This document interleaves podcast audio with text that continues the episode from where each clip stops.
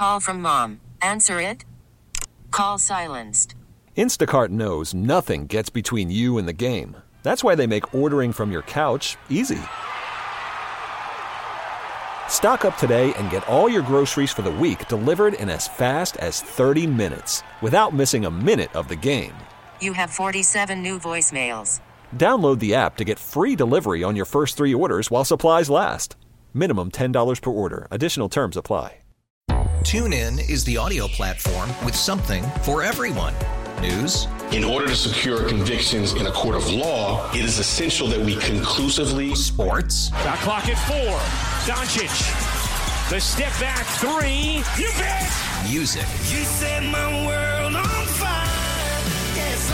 And even podcasts.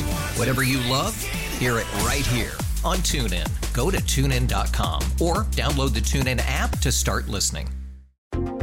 Welcome to Face Connecticut, an in depth look at today's issues. Good morning, and welcome to another edition of Face Connecticut on WTIC News Talk 1080, 96.5 TIC FM, and Light 100.5 WRCH. Aaron Kupek with you this Sunday morning, and we are pleased to be joined by Andy Matthews. He is Executive Director of the Connecticut State Police Union, a retired state police sergeant, also Executive Director of the National Troopers Coalition and a lawyer. Good morning to you, sir. Morning, sir. We invited you in to talk about the police accountability legislation passed this past week by the state Senate, previously approved by the state House of Representatives, and now poised to become law. We had the ACLU of Connecticut on last weekend, so they were in favor of the measure.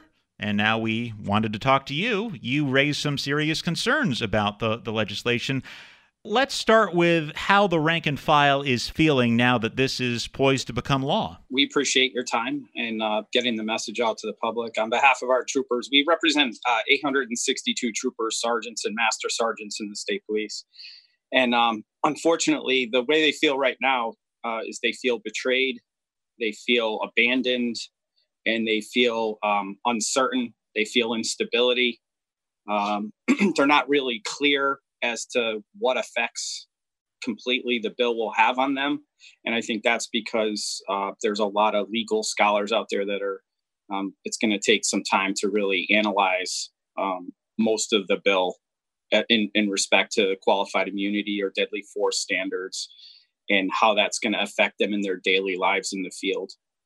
One of the interesting things about this process was whether or not you are for or against this legislation, it is quite interesting how quickly it moved. You don't typically see that at the state capitol. Why do you think that is? Well, I think it's a national trend. It's easy to attack law enforcement these days um, uh, based on what's happened in other states. Um, we, we actually said repeatedly we don't condone what happened in Minneapolis. It was illegal and unacceptable and shocking and um, the public uh, deserves better than that type of treatment. But what what we've seen from our Democratic friends here in Connecticut is they've you know in politics it always seems like politicians are always in a rush to be the first, and and to um, we think that in Connecticut they kind of overreached and um, unfortunately the previous relationship that we've always had with our legislative friends is um, you know we, we have an opportunity to sit down and thoroughly go through things and analyze and get input from all stakeholders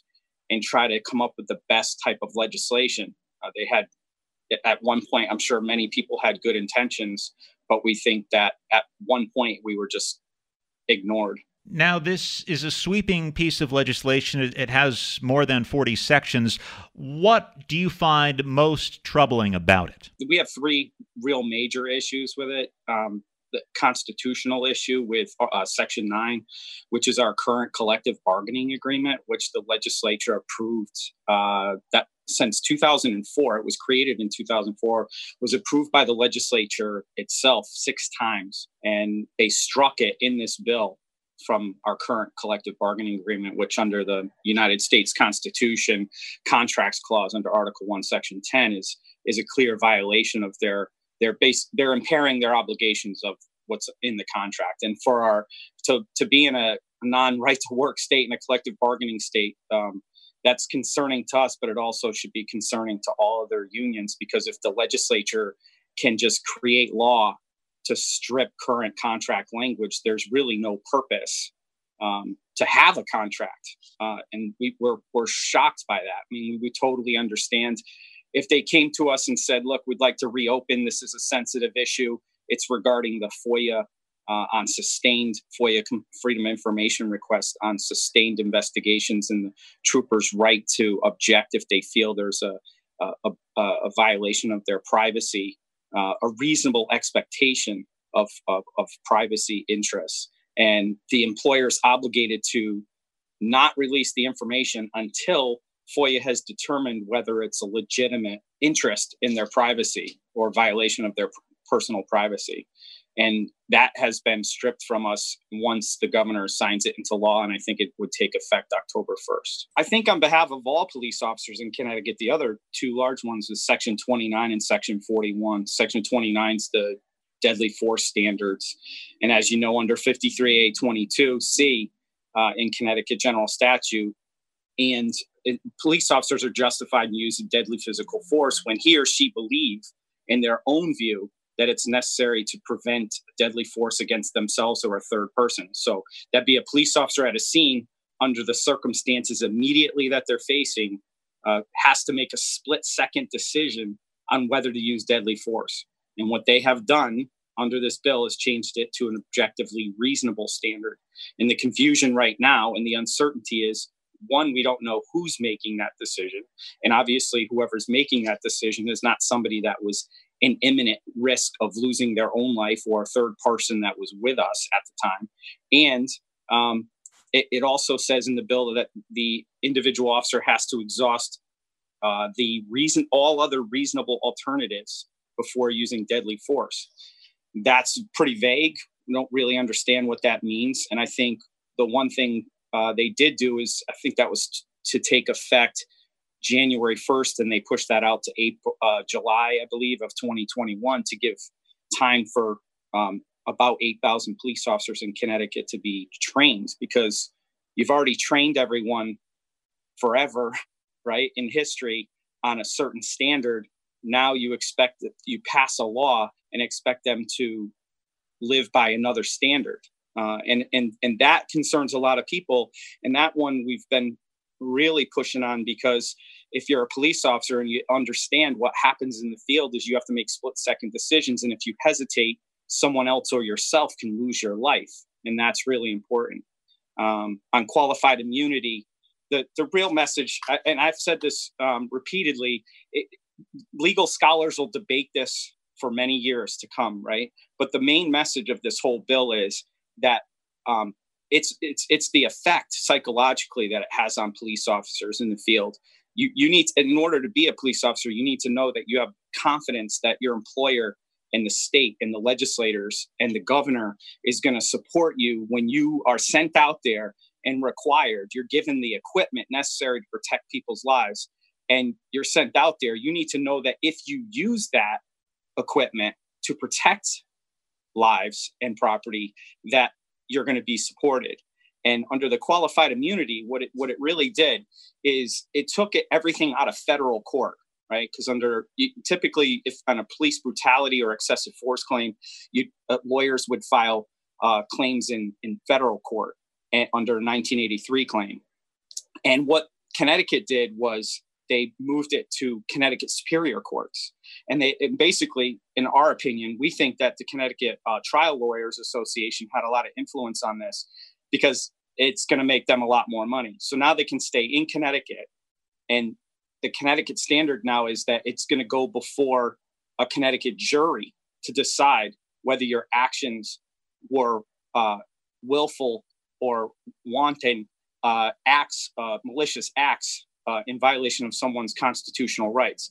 And then the police officer can now be liable um, for uh, not just the, the, the plaintiff's uh, damages and attorney's fees, but the, the employers as well. So when you when you when you do that to a police officer, regardless of what the legal effects are ultimately going to be, there's going to be a lot of debate about that in, in the coming weeks, months, and years. But it, it is going to be true when you see the increase and and malicious false complaints, uh, uh, lawsuits on police brutality in Connecticut, then the legislature will see what we were trying to tell them. To, to, to even be named in a complaint, an internal affairs complaint, to, to be now sued, to be subjected to uh, post uh, standards as, as troopers. We've never been post certified. So now we have the grievance process, we have internal affairs, we have uh, the inspector general, the state's attorney, post, uh, and if you are stripped of your licenses revoked, you, you have to go to superior court. So what they did is they created all different types of venues. They essentially didn't allow us to bargain over it. These are mandatory subjects of collective bargaining, in our opinion. And that's the problem. When you create legislation, the employer then just points to, well, it's it's we don't have to bargain over it because it was passed by statute. We also have uh, one last point I'd say in the bill is they create create criminal penalties and sanctions for inter for failing to intervene. Right. So again, it's all subjectivity. And and if you feel that something wasn't excessive force and you don't report it, then you could be charged with a felony uh, and that that's a problem. And then what you're going to have also is there's no whistleblower protection. They didn't even take the time to make sure that people were protected if they do come forward. So now the legislature requires people to come forward and report what they perceive to be excessive force of another officer they have to come and to work with every day. If it turns out it isn't excessive force, the person has no protection. And that's a failure by our legislators. But they were in such a rush to do this, they didn't want to hear these things and they didn't want to address them. And I think at the end of the day, we're, we're, we're carefully analyzing uh, all of our legal options and um, we believe that we're going to end up in federal court. What would you say is is most ripe in the bill for a constitutional challenge? Uh, I think the first three I mentioned. Um, obviously, the the the uh, contract clause impairing the obligation of a current contract. That's real easy. Deadly force standard is there. I think there's some real question on constitutionality on that as well. I'm sure many other lawyers will have other positions on that, but those are the ones that come first to mind. You're listening to Face Connecticut. We are talking to Andy Matthews. He is executive director of the Connecticut State, State Police Union, a retired state police sergeant, and executive director of the National Troopers Coalition, also a lawyer. How is this, Andy, going to change how the average police officer in Connecticut does their job when they go out on the beat? Well, I think it already has, right? I think it's it's drastically reduced the productivity or the motivation of a, of a police officer. I think statistics will show that. I think people are hesitant. I've heard from a lot of our troopers in the field, they're reconsidering other employment. Um, they're considering retirement. We've had, uh, we started with 120 recruits in the academy about three or four months ago, and we're down to 88. One was an Ohio trooper that left Ohio to come with us, and they just recently, within the last week, left and went back to Ohio to their employer. I think it's going to affect them. When when I became a trooper, all I wanted to do is protect the public, and I would come in at my own time early on my shift on Thursday, Friday, and Saturday nights. I distinctly remember, and I would get a drunk driver off the road before my shift even started because I wanted to go out and get another one.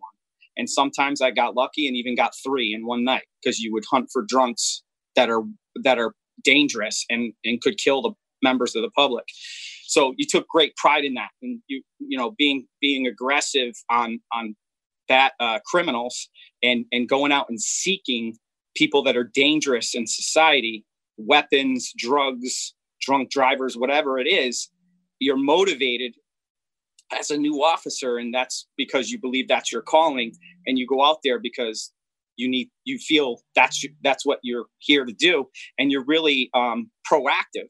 And unfortunately with the current trend and the national trend of attacking law enforcement um, just consider that. Like you, you go to work every day and every person you stop i mean I, there's plenty of videos that come in here to the union hall illustrating the difficulty of being a police officer anymore. Our troopers will go and confront people uh, that are criminals and, and, and try to take them into custody. And two troopers are trying to recently trying to take a, a gentleman to custody that assaulted his sister.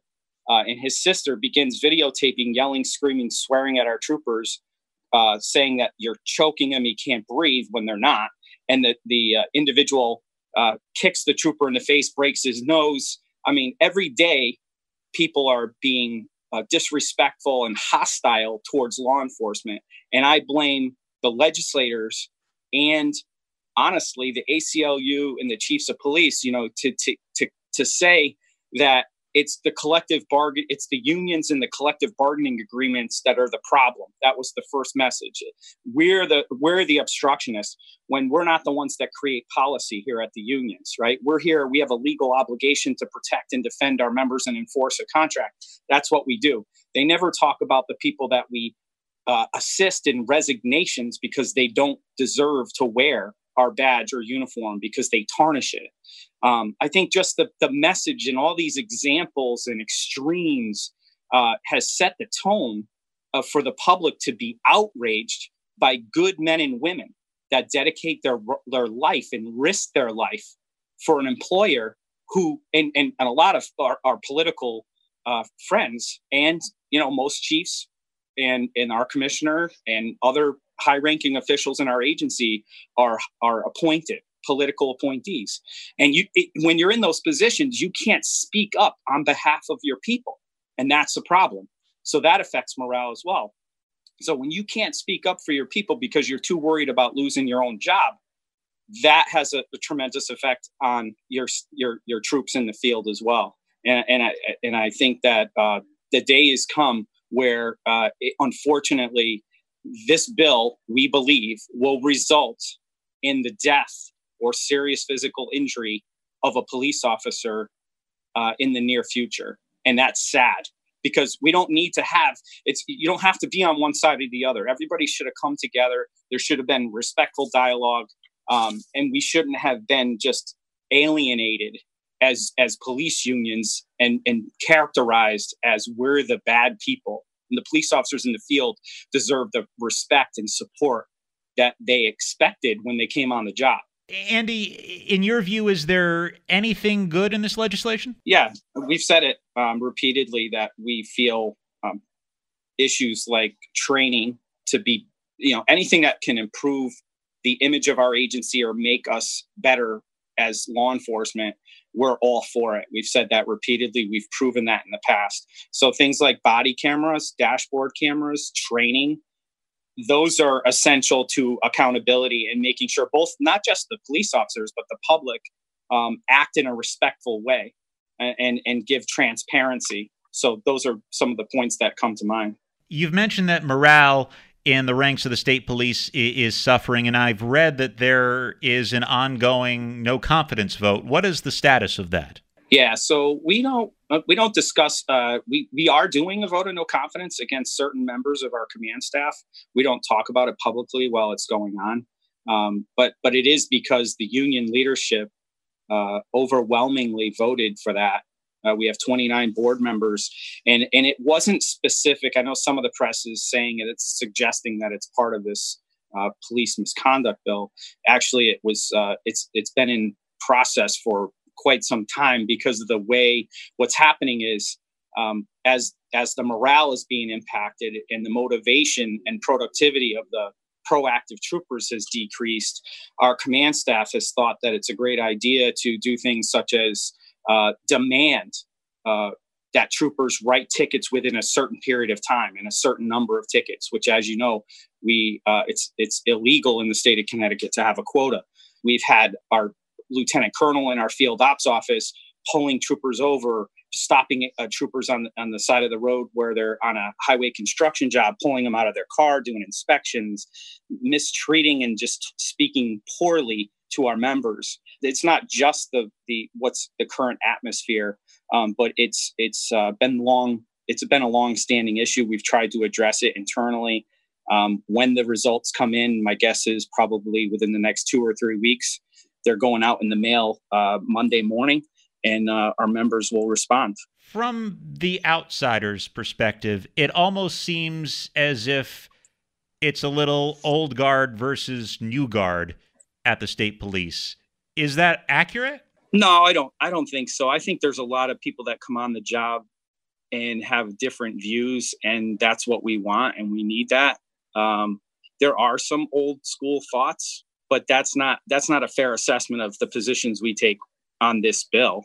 I, I don't know what you mean by what issue. What are you talking about when you say what are you referring to? Well, I, I know for example, there was a recruitment video that went out, and the feedback among some people was, you know, this is all touchy feely, kind of uh, softer, and and not really accentuating the true role of law enforcement is to protect the public. Right.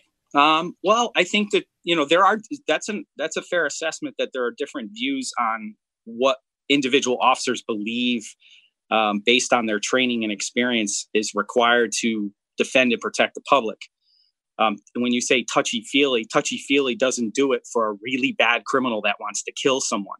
So if that's what whoever you know the whatever you're referring to is there there are different there are there are different police officers and different views in the field. Now your personal view politically or how the agency operates is is not relevant.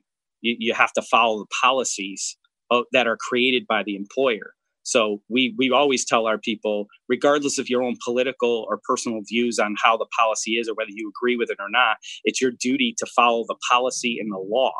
So there is some truth that obviously old when you say old guard there are people that are on 20 30 years still on the job i think you'll see a lot fewer you've seen a lot fewer people with more than 20 years on the job because they retire when they're first eligible um, more often now than they ever have before.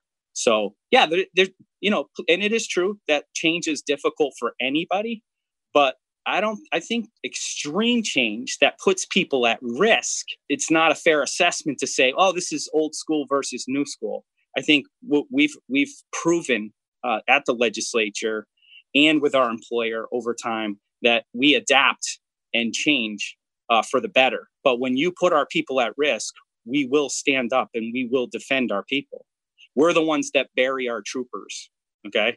And when we do, politicians always come to the funerals and say, What please offer their condolences and and ask, is there anything we can do? And what we said with this bill pending is, yeah, one, listen to us and don't vote in favor of stuff that could put us at more risk you know the job of the legislature is to protect the public but also to protect us and our, our police officers in connecticut and we think that this bill actually put people more at risk. And you could disagree. We can respectfully disagree whether you think i'm you know our position is correct or not. But we have a long tradition of being pretty accurate and very thoughtful and respectful to people. And and people can disagree with our position but th- you can say that now but they're not going to learn that they made a mistake until we have a dead trooper or a dead police officer in Connecticut.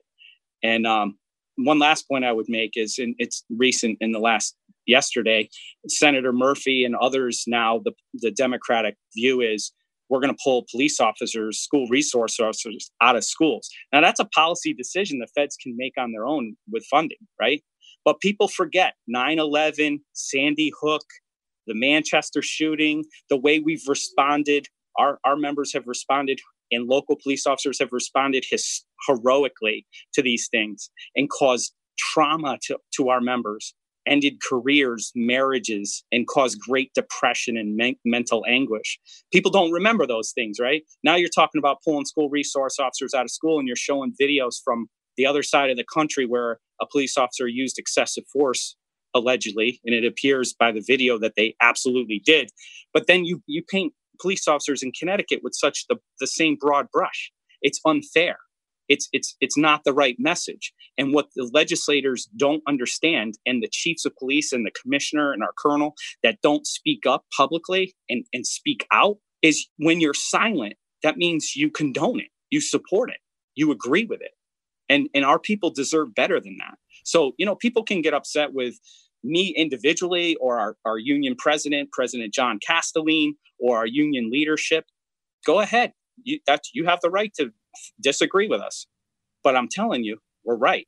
And, and it's our obligation to speak out for our membership. And thankfully, I'm not a sworn member anymore because the agency can't retaliate anymore. So. and we're going to have to leave it there. Andy Matthews, he is executive director of the Connecticut State Police Union, executive director of the National Troopers Coalition, and a retired state police sergeant. Thank you so much for joining us this morning. Thank you, sir. Be safe. Thanks for listening to Face Connecticut. I'm Aaron Kupek. Enjoy the rest of your weekend. Face Connecticut is a production of the News and Public Affairs Department of WTIC Radio. TuneIn is the audio platform with something for everyone. News. In order to secure convictions in a court of law, it is essential that we conclusively. Sports. Shot clock at four. Doncic. The step back three. You bet. Music. You set my world on fire. Yes, oh. And even podcasts. Whatever you love, hear it right here on TuneIn. Go to tunein.com or download the TuneIn app to start listening.